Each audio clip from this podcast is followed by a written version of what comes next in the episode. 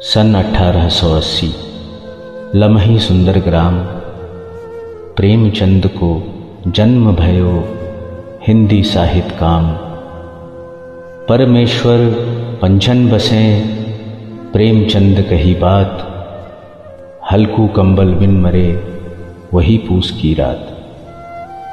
Cilia को भरमाए के पंडित करता पाप धर्म ज्ञान की आड़ में मनमानी चुपचाप। बेटी बुधिया मर गई, कफन न पायो अंग।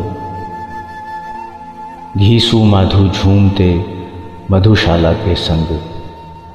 होरी धनिया मर गए, कर न सके गोदान। जीवन भर मेहनत करी प्रेमचंद वरदान। मुन्नी तो तरसत रही, आभूषण नहीं पाई। झुनिया गोबर घूमते बिन शिक्षा के माई।